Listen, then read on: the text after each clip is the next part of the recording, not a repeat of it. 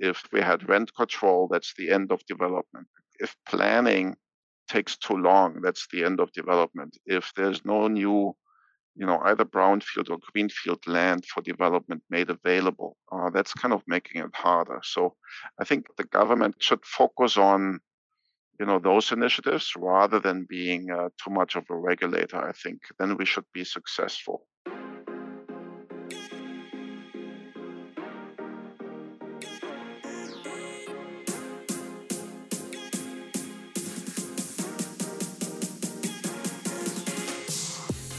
Hi, everyone. Thank you for joining us today. We have a very special guest, Wenzel Hoberg, who is the global head of real estate at Fiera Real Estate.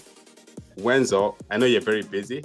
You were presenting at the conference a couple of weeks back. I enjoyed your presentation of the white paper, and I know we'll touch on this a little bit today, but how are you doing? Hi, Matteo. I'm doing very well. Thank you. It's a beautiful day in Toronto today, so. That's good. No snow in Toronto? No, it's sunny, it's blue skies, it's like we want it. So that's good. That's very good. That's good to hear. Not so much in Ottawa. There's a bit of snow, but it's all good. So Wenzel, tell us a little bit about yourself. I'm global head of real estate at Fiera. I'm born in Berlin, West Berlin, when the wall was still up. I grew up there, but I did spend a lot of time doing education and my jobs in Germany and the US and the UK and in Canada. And I actually immigrated 5 years ago to Canada. So, wow. So from Berlin, guten Tag. Guten Tag. Berlin and Toronto are kind of, similar cities, right? Kind of large, but not the super big, whammies like London and New York. And they're very livable and weather isn't great normally, but it's a good lifestyle. So that's very good. That's very good. So according to the Fiera White Paper, the Canadian real estate market has demonstrated stronger overall performance metrics compared to other G7 countries over the past 15 years, and more importantly, greater stability during difficult macroeconomic environments. So this is your white paper, and this all sounds great. However, is the housing crisis contributing to the stronger overall performance according to your white paper? Well, look, I had the speech on a conference. I tried to dumb it down to 20 minutes so everybody would get it. We published this white paper, which was really, it looks like this. It's actually available online, on our website. It's Canadians' Real Estate, World's Best Kept Secret. And really what we were trying to do is we're trying to convince a bit more cross-border capital to come to Canada. And so we looked at performance the last 15 years for all G7 countries and looked how Canada stacked up, and it was number one. And we looked at, the contributing factors for that. And really what matters is, kind of a sustainable, stable banking system matters much more than, the next factors, which are, kind of tech and kind of education levels, technology and education levels in the country. The third one is immigration. So all three matter, but kind of the stability of the system probably matters more than immigration per se. So we tried to lay that out, and actually tried to also lay out that the next 15 years look pretty good as well. But coming to your question on housing crisis, obviously we need immigration to grow. And if we don't solve the housing crisis, it's counterproductive to good real estate returns, right? Because we need the immigration for growth. This will kind of feed across the whole system. And so we need to solve the housing crisis in order to continue to have positive immigration. And I don't think we can stop immigration because we don't have any housing. I mean, that would really be shooting ourselves into the foot. Is it going to contribute to better real estate performance? We looked at, 15 years, like long macro kind of factors, and immigration is one of them. But, I think if we need to solve it, to be a growing country, to be relevant also in the G7 universe of other countries, because right now we're still, in the middle of the pack. I mean, US is much larger than we are, But the other G7 countries are kind of more or less similar size and similar liquidity as we have. So we want to stay in the mix. Okay, very good, very, very good. So talking about the housing crisis, what's Berlin like, or Germany in general? Has Germany ever faced some type of housing crisis, and how was that resolved? Well, Germany probably has also a housing crisis in a way that there's a lot of demand, and there's also fresh immigration. You know, there's maybe less controlled immigration, more kind of just people coming into the country. But they do have a housing problem in a way that there's not enough housing available, and you know they have a housing problem in a way that building new is not very affordable. And it's a very heavily regulated country, right? So I think where it's different is Germany is a renters country. You know, all the voters are tenants. There's very kind of tenant-friendly legislation, which kind of limits, rent. You know, it has rent control and rent increases, and so therefore, you know, it's hard to be a landlord. It's hard to be an investor in Germany. I think, kind of Canada has a bit more of the North American free market still around, where a lot of people own their houses. You know, rental housing is kind of a new thing, and I think we should focus on it as a country, but we shouldn't make the same mistakes as Germany and other European countries over-regulating it and controlling it. We should probably kind of make it more attractive to build. I think the government is working on it with kind of GST, kind of reductions, or maybe kind of contributing more land and kind of streamlining development processes. And I think these are all good measures. I don't think government should step in and try to regulate rents and regulate the market too much, because the government cannot build on its own enough housing. It really needs the private market to contribute. So compared to the UK a little bit, I think the UK was also an owner's market, and they've kicked off quite an attractive build-to-rent program, and they benefit from, maybe more landlord-friendly laws, but I think they've really been able to push, build-to-rent housing development. The big challenge we have, of course, are the interest rates are high, kind of development costs are high, so we need to tackle that challenge, right? So the rates need to come down. I think the rates need to come down, but also we need to become more efficient in building, right? Maybe we just need to have more automation in house building.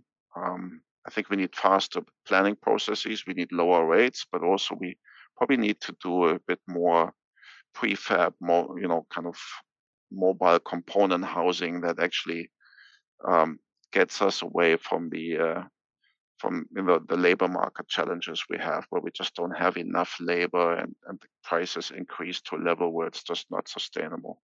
Well, up until now, at least, why is prefab type of housing not common, or not popular, rather?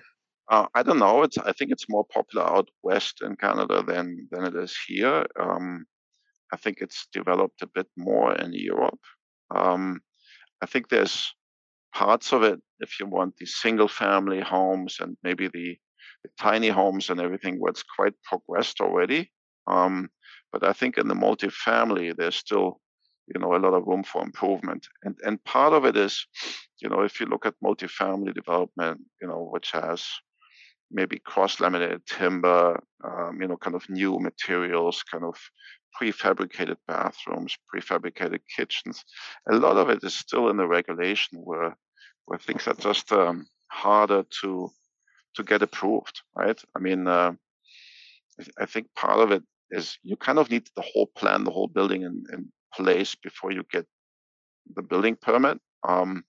While maybe, things can move on in phases from both permitting and building. And I think if you actually have material which is also more sustainable, like cross-laminated timber, I think you can also do a much more value add upfront and build it like Lego blocks, rather than being stuck in the middle in traditional construction processes. So I'm not sure if it's the game changer and the only solution, but it's one of those things next to interest rates, construction cost. Is a high contributor, and I think we need to get better in just multiplying what the technology we got. That's very good.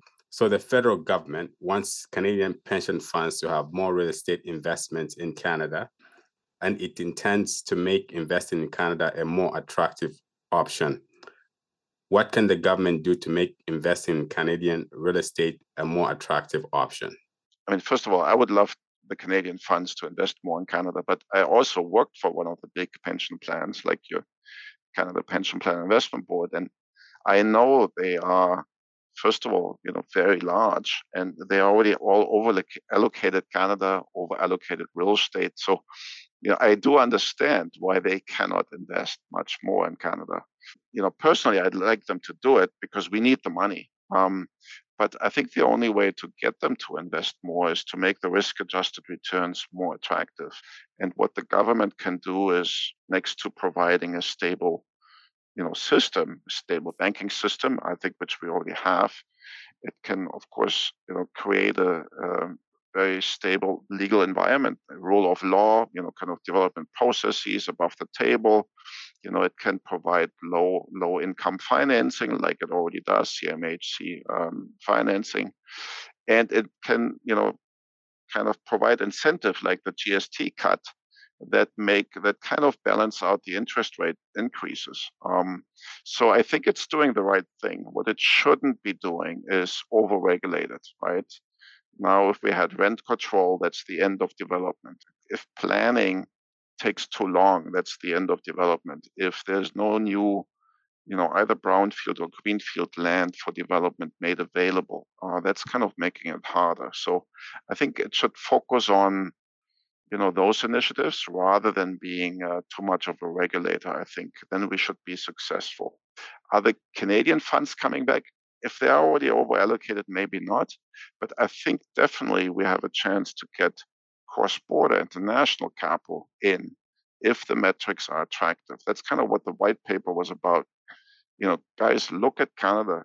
You think this is all dominated by Canadian funds, but it's not. They're all fully allocated. We need new capital from international players coming into this country to build the housing we need, to build the industrial we need. Both are still short of supply. Okay. And what has the response been like to your white paper by cross-border pension funds? Has there been any response? Well, I guess the response from the national guys has been, yeah, like we see it, we like it, we think you're right, but nobody knows about it, so let's collaborate. So I've had, good people reach out to me, first of all, to read the paper, but also how can we actually carry this out more to international capital? And I think international capital is receptive to it. I think we have generally a very good reputation as a market, but I think they all have other problems right now, right? They might be over-allocated in their own countries. They might be solving their own issues. They also are all much more familiar with the U.S., right? You have to recognize that U.S. is still 10, 20 times bigger than we are from a market size. So a lot of them are really focusing their activity there. And for the U.S. guys, we are just a smaller market with more complexity. So we really need to educate them that we're not that different, that it's not hard to get here, that it's quite, it's a liquid market, it is a tax-transparent market. So I think we need to do a lot of work to educate the U.S. guys to come here. That's going to be a bit uphill battle. But I think the easier battle is probably to convince European capital, Middle Eastern capital, Asian capital to look at Canada as an alternative to only investing in the US. I think that's the opportunity. And I think some of them have figured it out. I mean, like we had a lot of, Asian capital come into this market last year. We had a big increase from 8% cross-border capital to 40% earlier this year into bigger deals. So they are the first ones that actually get it and that are coming.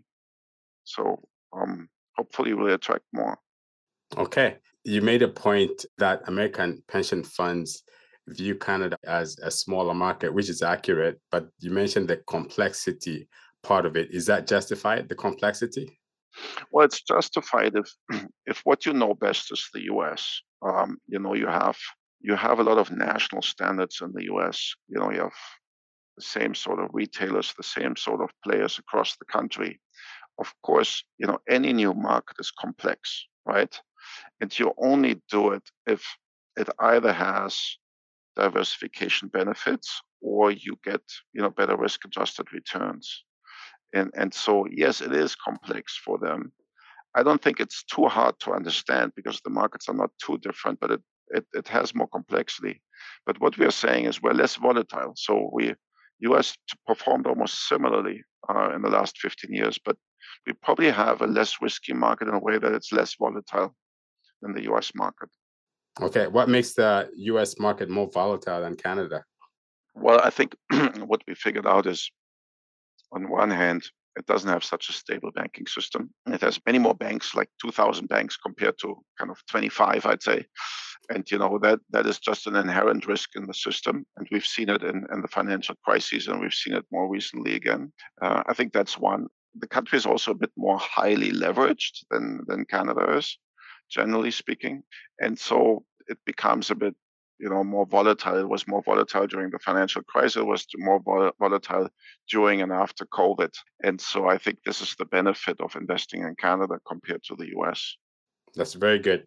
And you definitely touched on this point a little bit, but what's the difference between real estate investing in the UK, in the United States, and in Canada? Yeah, I've invested in all countries that you mentioned here. I'd say UK also within Europe is the most volatile market. It's very focused on London per se. So it's very London-centric market, quite volatile. It's a very international market, and it has lots of deep pockets of capital looking around in London. It's because it's very landlord-friendly. It has a lot of advisory base and know-how that actually help you do deals, even if you don't know the market that well. It used to be a great market for institutional capital to come in scale, and be able to execute. So that was the big advantage. It's a bit less interesting now that, you know, kind of real estate investment is moving away from office more towards industrial and multifamily because, you know, you can't do these big chunky bets anymore. And now markets like US or Canada, where you can roll out things across the markets, you know, industrial and multifamily are probably a bit more interesting. And then again, the US is all about rolling out successful ideas across the whole country, right? It's all about scale. A lot of the players are listed, very specialized into, you know, each of the sectors. So I think you can get, you know, good access to listed real estate know-how with operational expertise. And Canada is somewhat in the middle. I mean, I think it's a market that is, you know, much less focused on you know, one city. It has strong cities, but it's really one of the G7 countries that has a lot of immigration and natural growth compared to other G7 markets. It has a lot of stability because it has good institutional players that make good decisions. It has a lot of transparency because it probably adopted a lot of the, you know, kind of UK and US transparency, and it's quite liquid, right? You know, we worked out in our white paper that liquidity levels compared to size of market are actually similar to the US. So I think it's a stable middle market where you have very attractive returns. We had the highest returns of all the G7 countries over the last 15 years based on MSCI index. So that's good. Okay, so for somebody that may not know what MSCI index is. Yeah, so in most of the G7 countries, Japan had a couple holes in the data, but most other markets, there is a, you know, unlevered property index market, which measures the whole institutional market. Basically, all big players contribute their data about, you know, their values of their real estate, the income, you know, all the relevant data, income, capital gain, to the index, and that gets kind of published and also, you know, kind of it's audited, and, you know, kind of everybody has to play fair and everybody has the same definition. So in a way, it's a very measurable, you know, kind of global index where you can perform like for like different markets, which is attractive, right? Okay, and that number has been the highest in the G7 countries for the past 15 years? Our performance has been highest, yeah, with a lower volatility than other markets that have done, you know, even if they performed close to what we did, you know, kind of they have a higher levels of volatility. Okay. So we shouldn't have more banks in Canada. We have the right number of banks, which makes it more stable. I don't know. I think what we said is everybody's always saying everything is dominated by the big five banks in Canada. It's not true, because there are a lot of other sources of capital for commercial real estate, right? I think the big five banks are only about 30 or 40% of the financing market, of the commercial market. Could there be more? I think so, yeah. But, you know, there's probably going to be more of a concentration process going forward. But I think they are not the only source of capital. And you know, there's, I think they provide stability, but it's not a monopoly either, right? Talking about that, there's a report that the government's trying to stop the transaction by RBC to purchase HSBC. Should that be stopped? Well, you know, like I don't know whether it should be stopped. It's not for me to judge, sure, right? But I think, you know, you want to stay in a market economy where there's competition, and I think we have systems and processes in place to kind of stop that agglomeration if there's a controlling, you know, kind of if there are any concerns about, you know, having market control. So I hope that, you know, whoever decides this will make, you know, proper judgment on it. So I want to stay out of it and stay out of politics. But I think if you want a market economy, you need to have multiple players in a relevant sector like a banking sector.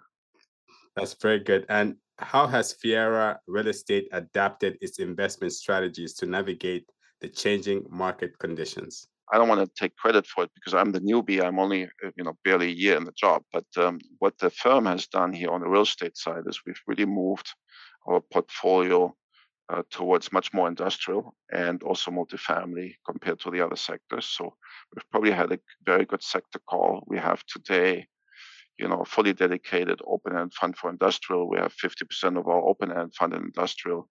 We do a lot of value add in the industrial space. So I think we're in the right sector, which is great.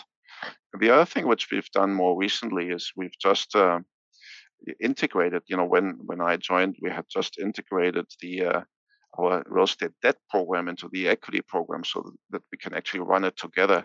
And on the debt side, we have, you know, quite a strong American, you know, kind of Canadian-American program already in place. And we're establishing it in the UK and in Europe right now. We also have an Asian business. So on the debt side, we actually think we can be a global player in a way that, you know, in each of the relevant regions, we offer a similar product. And I think real estate debt is kind of in a, you know, from the capital stack in a good space right now because the risk-adjusted returns are quite attractive, right? So I'd say the sector calls are interesting. I'd say our move to debt is interesting. And you know, we've also probably delevered a lot of our portfolio, so we didn't come into this financial crisis with high levels of leverage, which gives us the room to maneuver today. So that's been great. Okay, that's very good. So you mentioned you're expanding debt into other countries. In the countries in which you operate on the debt side, which one's the easiest to operate in? We probably have the longest track record and the biggest portfolio in Canada. So I'd say for us, it's probably the easiest is Canada. I'm not sure if generally speaking, it's easier, but you know, for us, Canada is the strength, and we're building on that track record for the other regions. That's good. That's very good. Track record is very important. What do you see as the future trends or challenges in the financial industry, and how is Fiera Real Estate preparing for them? In the investment management business industry, which we are in, you know, kind of managing, you know, institutional and private wealth capital, there's a lot of aggregation in the business, right? Where global aggregators, you know, buy smaller managers and just become bigger. And so there's this bifurcation into the global aggregators who really focus on collecting capital, and then kind of the, if you want, the local specialist operators that really kind of work the real estate. And I think what we're trying to do is we have a strong operating platform both in the UK and Canada. And we want to use that to partner with global capital and actually be the local operator, in these markets. I'd say on the debt side, we can be an aggregator and focus on kind of providing debt across the globe, because you don't need the same kind of operational expertise to provide debt than you deal for equity. So I think we are trying to focus on our strength. We're trying to play with bigger players, and we're trying to become good partners in the markets where we really have the strongest, deepest platform. That's very good. That's a good strategy. And can you share some examples of successful ESG initiatives that Fiera Real Estate has been involved in? Again, as an investment manager, you kind of want to be ahead of the game on ESG a little bit. I think what we see is we have a UK platform which is operating in Europe, which is a bit further in regulation and practice. So we're learning from that for Canada. I think we are good actually implementing and reporting on what we're doing on ESG with annual reports and GRESB scores and everything. But what I'm really excited about is that what we've achieved right now is that we implemented enough of conversion to kind of LED lighting, conversion from kind of traditional heating to heat pumps, and we've put in enough kind of sensors and data capability that we can actually measure now our success, right? So I'd say of my industrial portfolio, maybe 70% is now covered with sensors and data, where I can show real time how we've improved over the years, right? And really actually reduced carbon. So I come from promises to performance and measurable performance, where I can show my investors the results. And this is, work in progress. So next year, hopefully we'll be up from 70, maybe to 90. What we can do is now transition into actually hard data rather than soft promises. And I think so far we've kept up with our promises. If you take, the intermediate goals, we've achieved them, and we're working hard to, first of all, kind of set the goal lines, continue to set goal lines ahead, and also actually achieving more than we promised. So you mentioned that your UK operations are a bit more advanced on the ESG side of things, and you're learning from your UK operations. What have you learned? What we've learned especially is that, where UK and Europe is ahead is on the regulation side, right? And so we've learned that on one hand, you have to be prepared to stay ahead of the curve, because otherwise you'll get caught up with regulation. You also need to do it because regulation will probably limit you in your capital raising capability if you don't do it. So in Europe, you already have, if you don't meet certain standards with your funds, you're not even, you actually need to kind of disclose what level you have, and it actually determines how you can go out and market. So I think we realize that it's intimately connected to not only performance but also to your capital raising activity, and so that's one thing we learned. I'd say, overall, we learned that maybe now we're still, 3 to 5 years behind the UK, but that gap shrinks, right? So again, capital is global, and capital is moving to, where people achieve ESG objectives. So I think we can't say, okay, that means we still have 3 years to sit still. I think more take the opportunity, learn from it, let's speed up so that we can actually be at the same level very soon. The other thing which is interesting is that we also see it now on the financing side, not only, as our debt funds are now regulated, under US, kind of European legislation, to what kind of level they achieve, but also when we take loans in our portfolio, real estate loans, the lenders are now asking us a lot more questions about our ESG, our performance, and I think we're getting better terms. So next to the economic impact about, you know, maybe recovering your cost, having energy savings, potentially driving your rents because now your tenants are paying less on operating costs, potentially, you know, having lower cap rates because your product is more attractive, you might also be able to attract cheaper financing. So what we're trying to say here is there's an economic benefit to your ESG measures, even if people think it's a bit in the gray zone because you don't have, you know, kind of investment returns on every dollar. I think overall, it's a very attractive commercial proposal. Okay.